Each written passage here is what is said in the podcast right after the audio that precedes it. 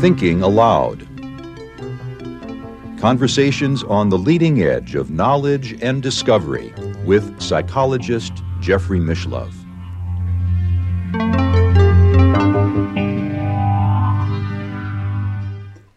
Hello, I'm Jeffrey Mishlove. Today we will be revisiting the Stargate program. Stargate is one of the many acronyms that was used by the government as a reference to a 20 year effort through the various military industrial and military intelligence organizations devoted to looking at the application of clairvoyance or what has come to be known as remote viewing for purposes of intelligence gathering and espionage.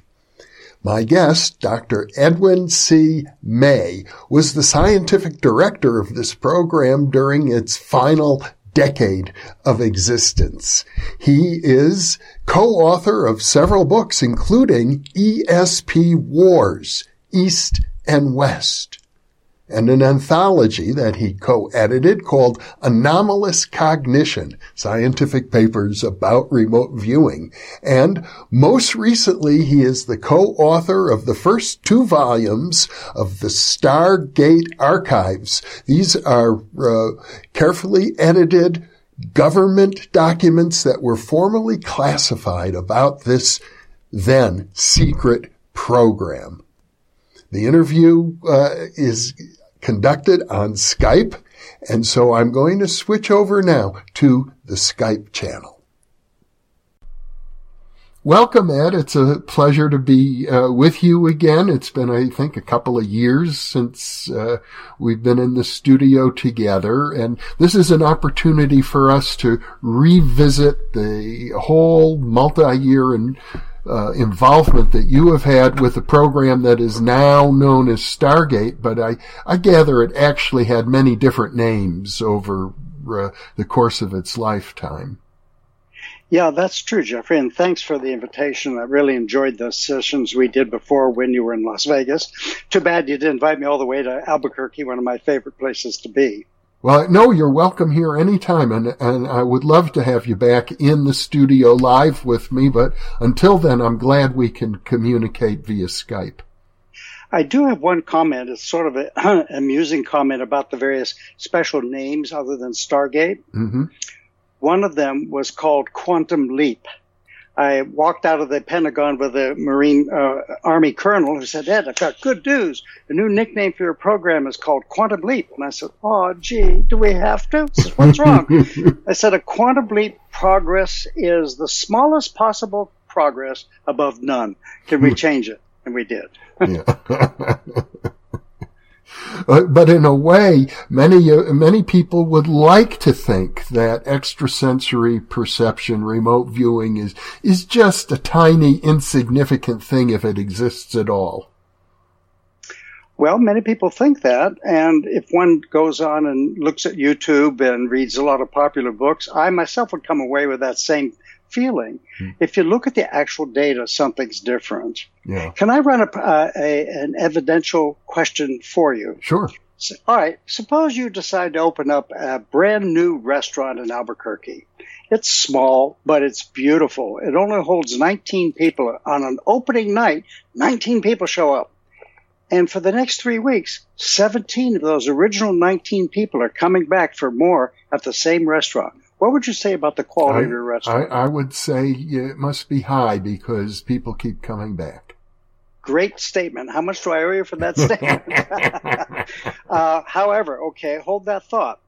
Over the years, uh, from 19, uh, gosh, um, 73 to 95, the various military agencies and intelligence agencies tasked gave a mission for the people at SRI and later at Fort Meade, Maryland, where the psychic spying unit used to be.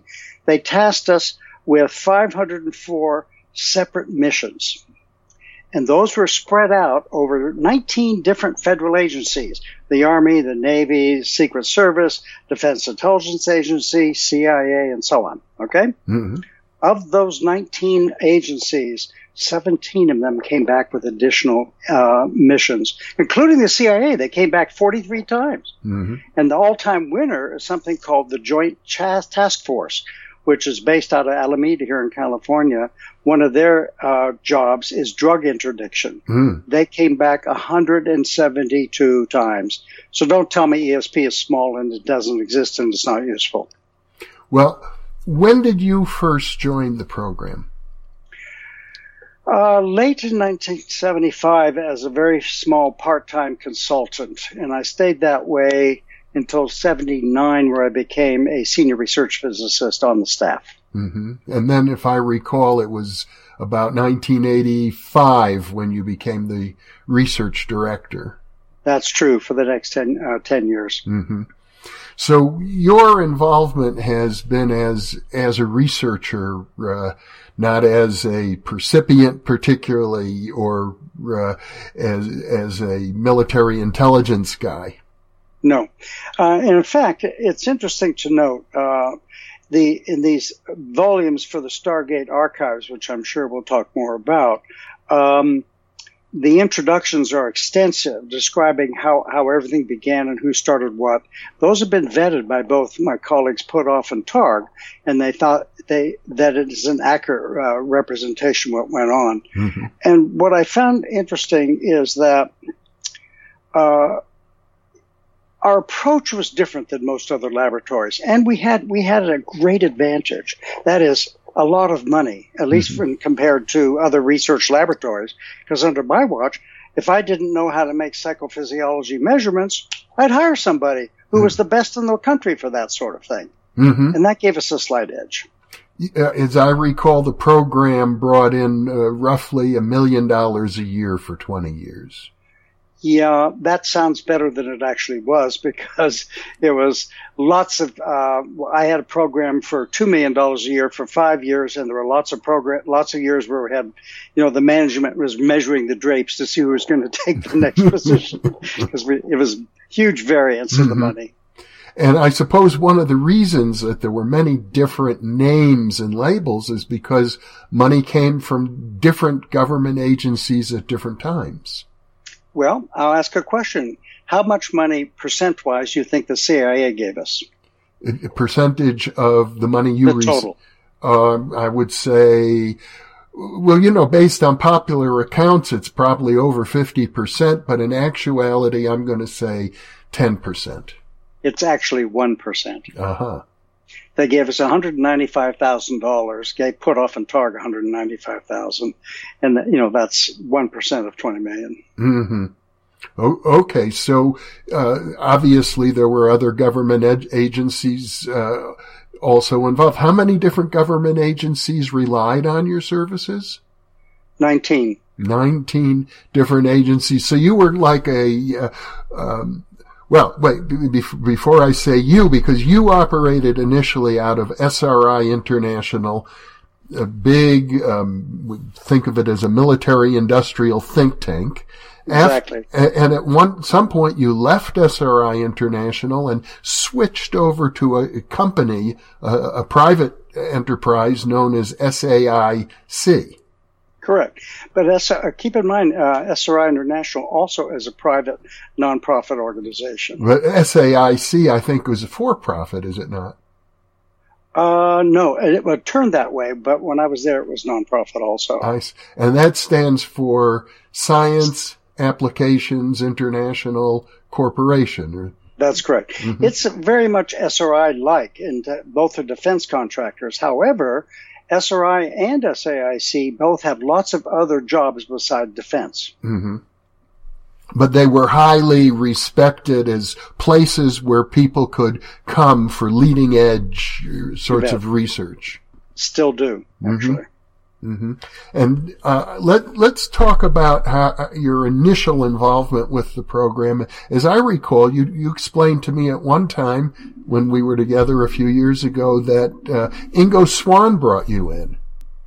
That he did. Um, I, as you know, Jeff, I spent a fair amount of time in India over the years, and I, after I was there for an entire year, I wrote Chuck Honorton a letter. Uh, he was the uh, well-known psych- parapsychologist in in New York at that time, and said, "Hey, uh, I'd like to come. I'm being in India. I'm about ready to go home." Wrote him this ten-page letter before email, mm-hmm. and said, "Would you? Like, how about if I do this, this, this?" He wrote me back a one-word letter. And that answer was yes. so I showed up in New York and started working for eight months at Maimonides Medical Center. And in that process, I did meet Ingo.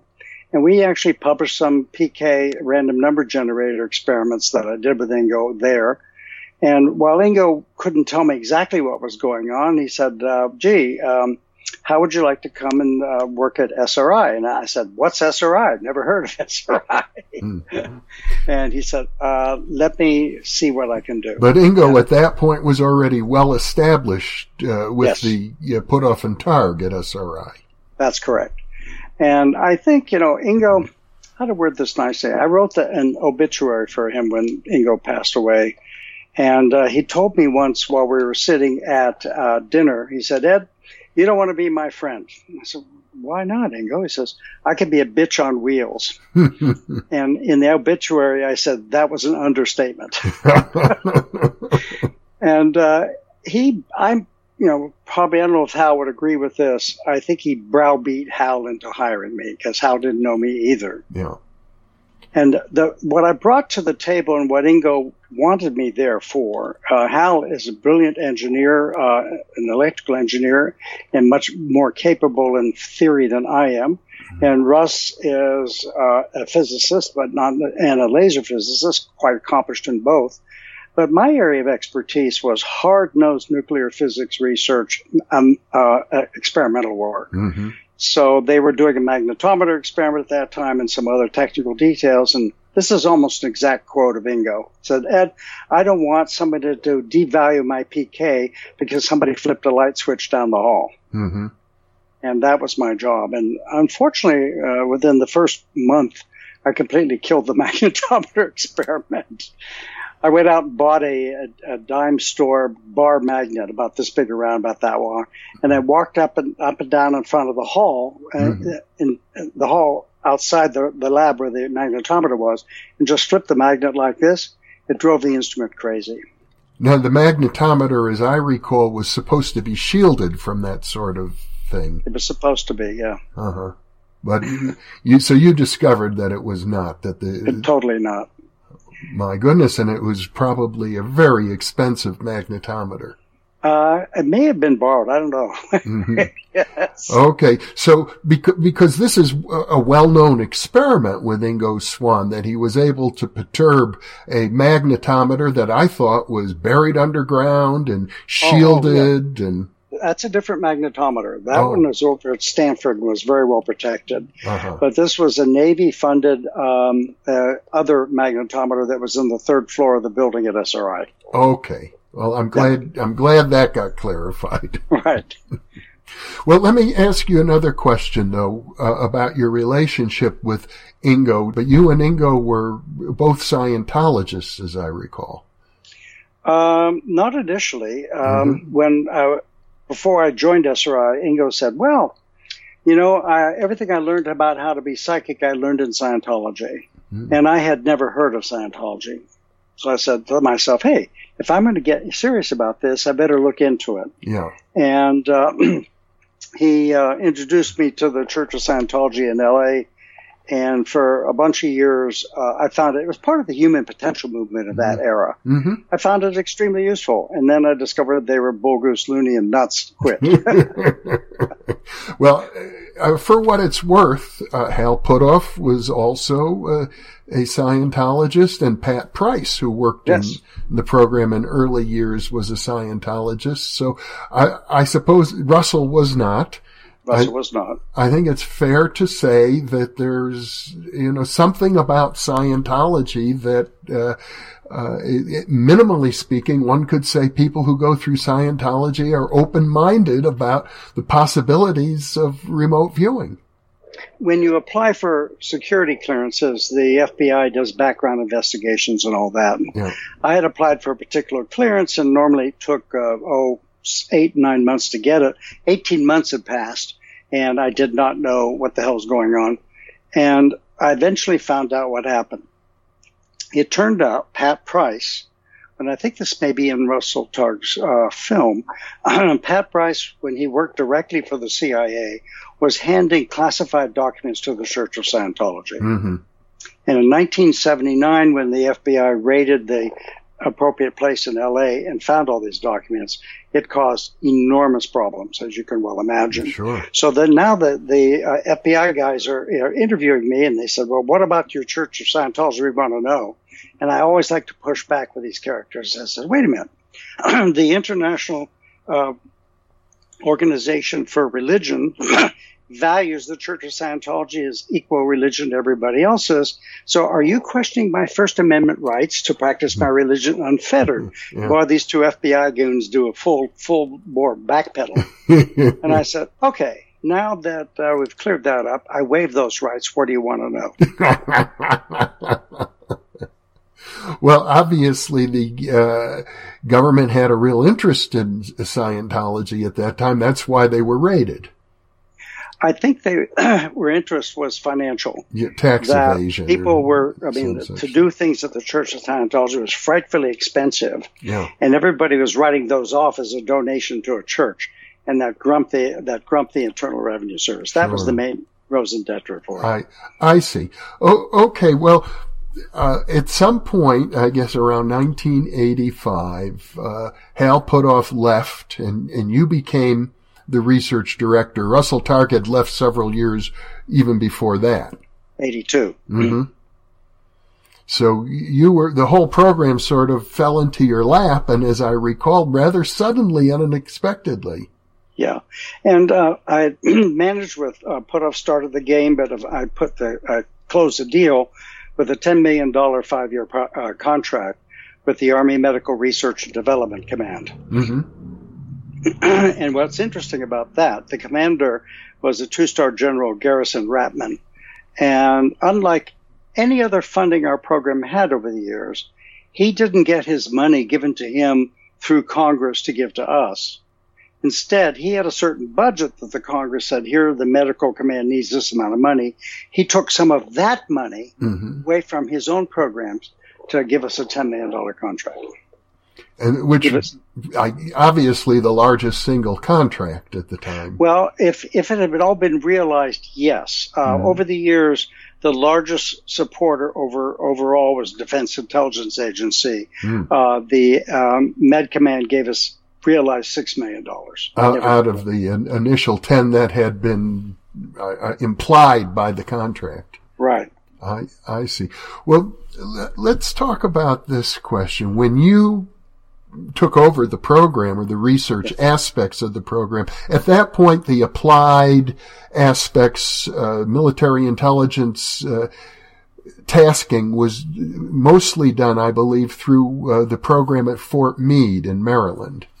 Uh, that was true after about 1979 onwards. hmm We still did some, and we actually did some even after 1985. Mhm. But the vast majority was shifted over to the in-house program at Fort Meade. But that, see, they didn't start until basically late 78, 79 timeframe. hmm Which is already six years before you became the research director. Exactly. Uh, what what were the changes that you made uh, when you took over the program?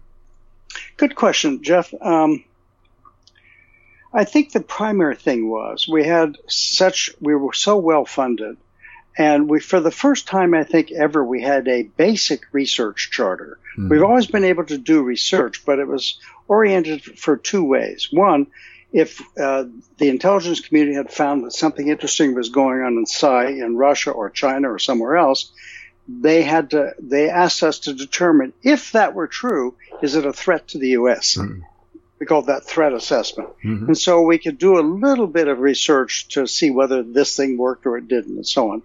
Um, but most of the research was in that era was to find out how to make protocols better, how to analyze the data, how to get some prediction going. So when I say that that uh, the Russians are going to attack Beijing or something like that, I could give some, from a remote viewing point of view, give some evidence for that and why mm-hmm. I believe the evidence. Mm-hmm. We didn't do a good job of that actually, mm-hmm. but that's what we call application oriented research. And part of that was to do countermeasures and things of that nature. The big change was in 85 was a research charter, charter to figure out how the world does ESP work. And uh, that was your focus. And as I recall, I, from previous conversations we've had, one of one of your big interests was establishing a uh, high level committee of scientists who would be looking over your shoulder, uh, evaluating your methodologies, and providing feedback. Yes, uh, the medical command. Um, first of all, we had two actually three committees. Mm-hmm. One was called an IRB, which means Human Use Committee, mm-hmm. and we had to formulate our own. Um, and those people are there to protect the human use aspects when we're doing uh, ES, remote viewing experiments or things like that. Is it a danger or risk to them? But the most important committee was what we call the Scientific Oversight Committee, and the initial one had 12 members of the who's who in U.S. science from uh, every discipline you can think of, philosophy and physics and uh, um, psychology and so on. Some of those people were well known, like uh, um, Phil Zimbardo was on our, our mm. oversight committee. He's a well known psychologist. Yes. Um, we had, uh, uh, and all those people are named in the in the Stargate volumes. Mm-hmm. Uh, Stephen Hill- Hillyard, who's a very well known neuroscientist, is still I think he's professor emeritus now. These people were the entrance requirement that they had to be skeptical, hmm. and they, but they had to be open-minded skeptical. Mm-hmm. And uh, it was not a, a, dash in, do something, and leave. They were with us for five years, mm-hmm. And their job was threefold. Number one, to review our protocols uh, and approve them before we actually did any studies at all. Mm-hmm. Now we're pretty good at that. So the round robin, we'd send it to them, they'd criticize and send it back. That was very rapid. Mm-hmm. The other thing that they were t- allowed to do, and actually never did do it, and that is exercise drop-in privileges where there was no, uh, with no warning to mm-hmm. watch. They never did that. But the most important part was uh, the review of all of our final reports. They had to review them as if they were submissions to their favorite technical journal and write it up. And in volume two, all their comments are in our volume two. Now, the good news is we're good at what we do. We, we argued with them. They'd come to SRI for a two day meeting and we'd win 85% of the uh, arguments we'd get into. I mean, really roll up our sleeves and get at it. Mm-hmm. The better news was the 15% we lost mm. because we, we learned to do it much better than we would have otherwise done. Mm-hmm. And from my academic aspect career, that was the highlight of my career dealing with those people. Mm-hmm. At the end of the day, I would say all of them, without exception, said that we did the best possible science one could do. But about only 50% of them uh, were, in fact, um, uh, convinced that there was something worth looking at. Oh, so in other words, 50% of these same people thought that you had nothing at all, in spite of the fact that the uh, government agencies kept coming back for more. But they didn't know that. They were only mm-hmm. looking at the at the research side. Uh-huh. One one sort of personal story there. Uh, a close friend of mine, um, we'd been friends for years. A fellow physicist, a high energy guy, um, won the Nobel Prize uh, with Leon Lederman to uh, uh, co-discovery of the muon neutrino. Longtime friend. His name is Mel Schwartz. Mm-hmm. And so I invited him down for dinner when he found the prize, and we were having a nice dinner. And said, "Hey Mel, how'd you like to be on our scientific oversight committee?" He says, "You know, I think what you're doing is all BS. So why do you want me?" And I said, "Well." You know, really, uh, Mel, your Nobel Prize looks good on the masthead. and he said, well, but I said the real reason I want you there is because you're an honest scientist and I respect the way you think. Mm-hmm. He says, what if I'm watching you for a year and I still think it's all silly? And I said, if you can convince the other members of the committee of that, then I'll quit what I'm doing right now and come to work for you at Brookhaven National Laboratory. He says, done. I said, not even close to done. Mel gets not even close. What if, after watching us for a year, and talking with other members of the committee, you are convinced something's worthy of study. Mm-hmm.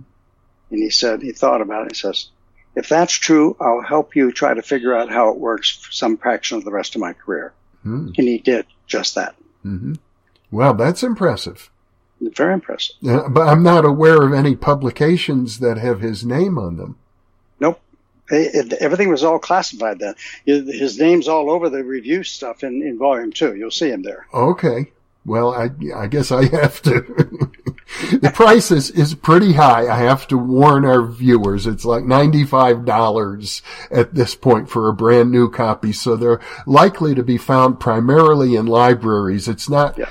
uh, r- these volumes aren't really intended, I suppose, for the average general reader because most people won't shell out $95 for a book. Uh, and I think probably the most exciting book that might even be worth the $95 is Volume 4. Um, Volume 4 is coming out. It is a series of uh, the U.S. government talked a lot among themselves at very high levels about our program. You know, our program had not much money at all in terms of government funding, but boy, did it have attention Yeah. all the way to the White House, the Vice President's office, agency directors, and so on. And all of them are briefed. And what we're able to show in Volume 4, who was briefed by whom and what they talked about and whether they supported. That includes senators and all this stuff. All that, and all that uh, is in there from 73 all the way down to 95. And what we have is a, a synopsis that is about a 35,000 word synopsis as you just read the narrative of what happened over those years and it points to where the supporting documents are in the paper. That itself is really worth the read. And when will that uh, volume four be released? Good question. Uh, all the ma- manuscripts have been with the with McFarland uh, publishers for over years now. Uh, like uh, the next one's going to be released is on PK. That was our first one two years ago. I see.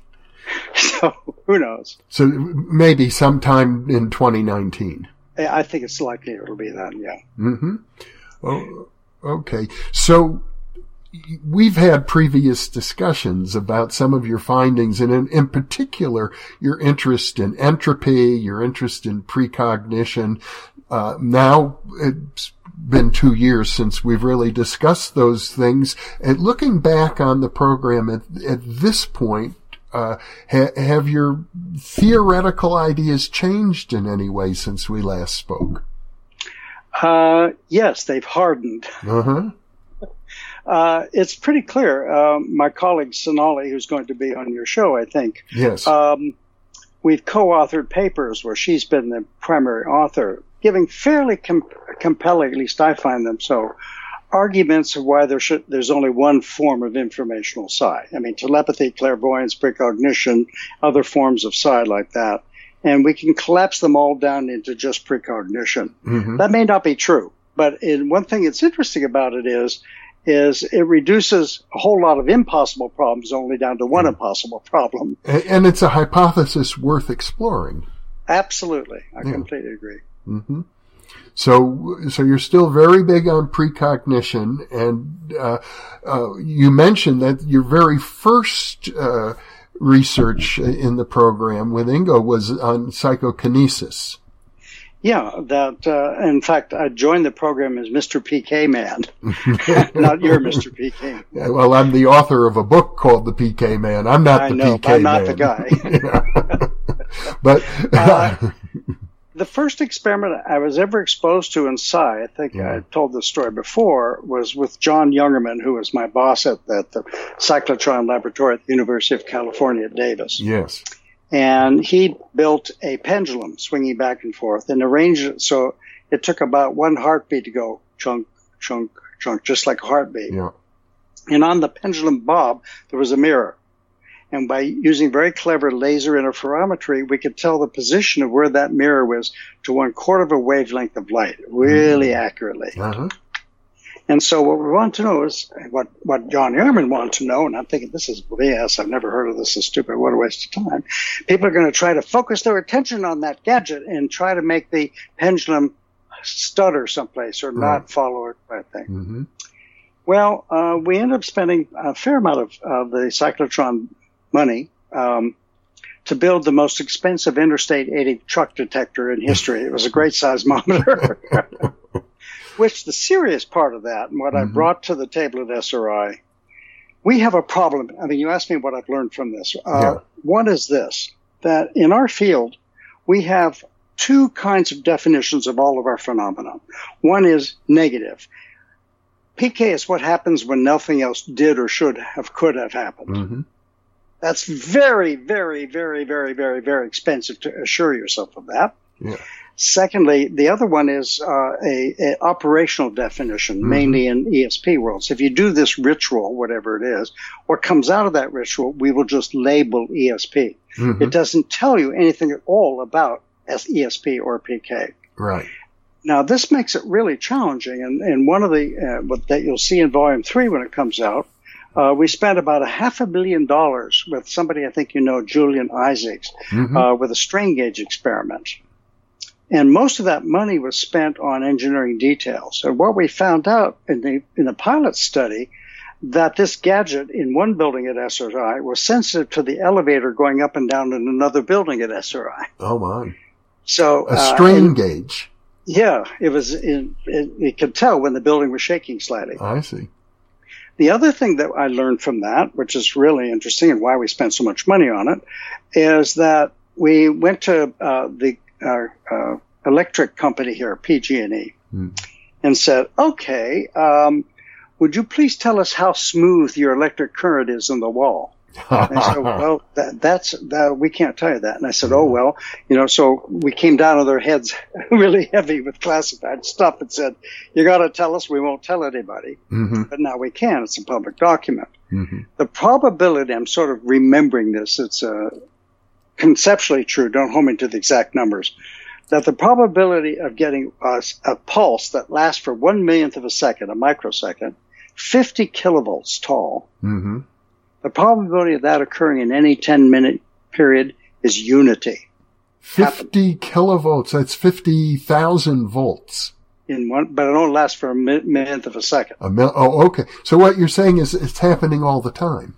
That's happening all the time. And those things won't affect your hi-fi set. It won't affect your massively cl- accurate electric clock because it comes and goes so fast. hmm But it radiates out from the wall. If you have a sensitive apparatus like we were building, we could see that. And, you know, well, hey, that's something that's perturbing our system. And if, if a PK, if, if somebody is trying PK zaps it just at an unfortunate time when one of those pulses are, how do you know what was going on? Right. So what we had to do was move our apparatus to the center of a room to, to limit that, run everything by battery, of course. And then eventually we had to uh, uh, levitate the entire apparatus off an air table. So when the experiment was running, it wasn't sitting on anything. It was levitating in the air. hmm And if you came by and just knocked on the door, we could tell exactly how hard you knocked and when it happened and what direction it was. And all that costs a lot of money. And eventually, uh, I told our clients, please don't ask me to do any more PK experiments. They're too expensive, Mhm. only because of a definitional problem. In other words, if you have an apparatus designed to detect PK, it's impossible to shield that apparatus from other sorts of uh, contamination. Well, the, the, the problem is a statistical one and, and what you said is true. That is, you cannot prove the negative. You cannot prove the null hypothesis. I cannot say to you, Jeffrey, I've proved that PK doesn't exist. All I can say to you is when we do these experiments, we have yet to see any evidence that cannot be explained by quote normal means. hmm So at this point uh, in time, it sounds as if you're not in the least bit convinced that there is such a thing as psychokinesis. Uh, can I caveat a little bit so my friends Yeah. don't kill me? yeah, sure. Actually, you can argue with Sonali about this. We fight about it all the time. Yeah. Um, David Eagleman, a well-known uh, neuroscientist, invented a, a classic term called possibilian. hmm He said, you know, we we don't know if we don't know something now, maybe it will be possible a little years from now Mhm. or tomorrow. Yeah. And in that regard, I, I've defined myself as a possibilian for macro PK. Why? I think uh, you and I have talked about this. The poltergeist literature, some of it is just overwhelming. Yeah. I don't know what that's going on. Maybe there'll be natural explanations for it because of the definitional problem. but I can't turn a blind eye to that. hmm Laboratory PK, I can. No one's done a good experiment yet that convinces me. hmm Be, for this reason of possible artifacts. Yes, yeah. hmm Most people who do it are well-meaning. They Mhm. just don't know. You don't want to have it within a, a yard of or a meter of to the wall. hmm And Well- then ESP comes in there. ESP comes in. Well, I'll only focus when I know by ESP reasons the wall's going to shake. Earthquake's coming. yeah. So, um, I gather then what you're, you're saying is that the government program really, at least during your involvement, didn't particularly focus on psychokinesis. Uh, no, that's true. Um, we did some work uh, with an alpha particle uh, uh, experiment, shoot a beam of alpha particles and see if you could def- uh, deflect it. hmm And we brought Jessica Utts, a statistician, in on that job because here's the problem. Um, the alpha particles were coming like this and banging into a detector, and, and a PK person was supposed to deflect them up or down. hmm And you can never have a pure vacuum, even though we had very, very high vacuum. Uh, it's, so an alpha particle might bang into a residual molecule that's in there, Sure. get deflected. Yeah. So we, we would know the probability at that would be as they were higher and higher away from the center. hmm So you could pick something and say, well, the chances of an alpha particle hitting that is 10 to the minus 15th. That means it's really close to zero. Yeah. Okay, what happens if you get one particle in there? What do you determine? I know on one occasion I was with uh, Charles Musès, who was a mathematician interested in these things, and he said, suppose an event is so rare it occurs only once in the history of the universe, but that once is right now. yeah, right, there you are. I Mhm. like that. yeah. You have a, a lot of healthy skepticism that you've applied to your research and, and you've managed to do it uh, to, in a way in which you've developed friendly conversations with other scientists who are also skeptical but open-minded. Yeah, um, I'm negotiating with, uh, and he'll remain nameless for a while, a well-known public skeptic who's uh, going to review Volume Two for us. Uh-huh. So stay tuned. Okay. And, Actually, I can say um, in in uh, in this book, I think we talked a lot about it when we were together. yes.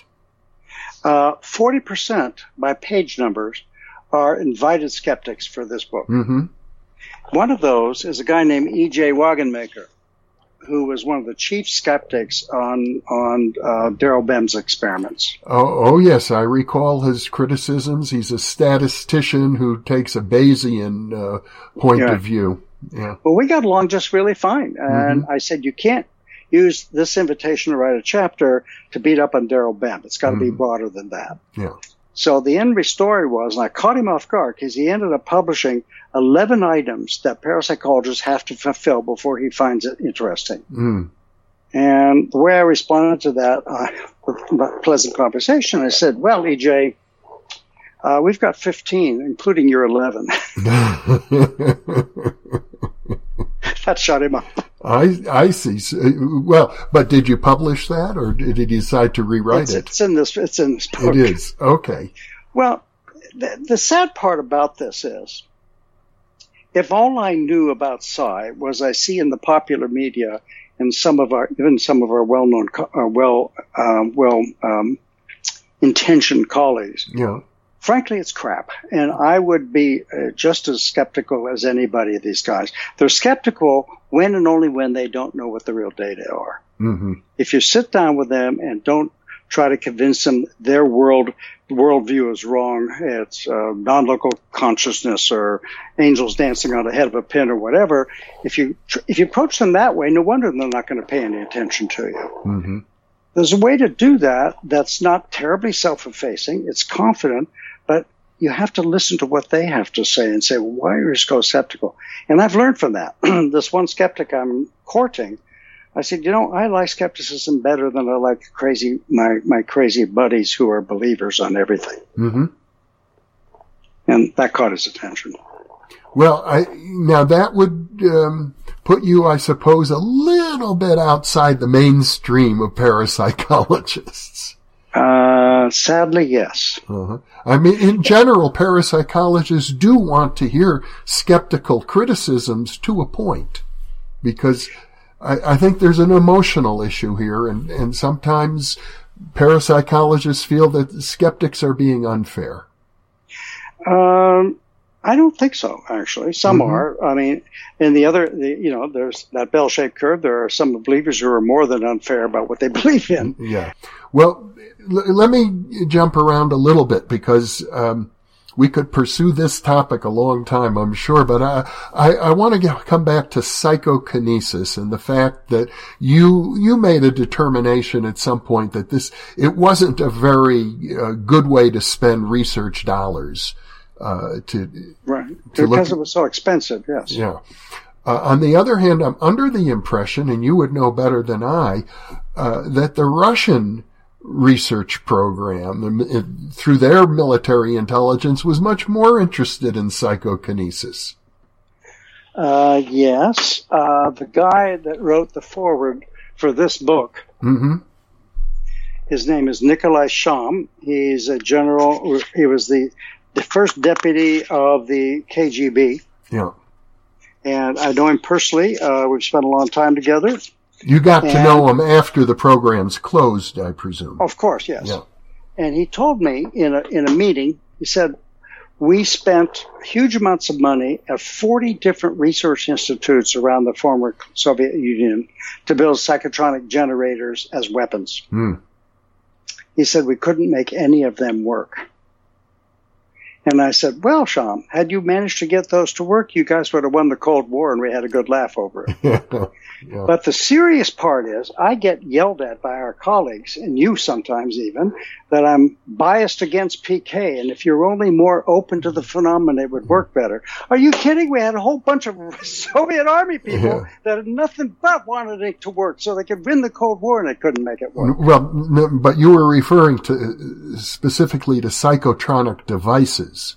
Well, that's PK, charging them up. Yeah. They would, blast you. You know, you're, you're quibbling here with words. It was, it wasn't, it wasn't remote viewing. Yeah. It was a device that aimed at you. You, it was non-lethal weaponry. Mm-hmm. It aimed at you would get a stomach ache in the in a critical uh, negotiation. Okay. That's pretty psychokinetic, if you ask me. Yeah. All right. Uh, fair enough. Uh, uh, because of course there's the earlier work of Vasiliev with uh, remote uh, hypnotic induction and so on. Yeah. And I'm under the impression that it was always an interest uh, uh, over there in Russia. Yeah, that's true. Uh, they believe very strongly in that. Even now, I, I, know some people that are still looking at it.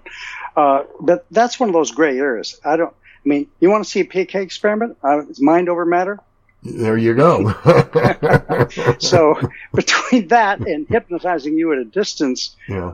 it's a definitional problem. But what mm-hmm. these guys did in the military, that was not definitional. They mm-hmm. wanted to build a gadget that would influence you at a distance and cause you cause you mm-hmm. problems. Mm-hmm. Yeah.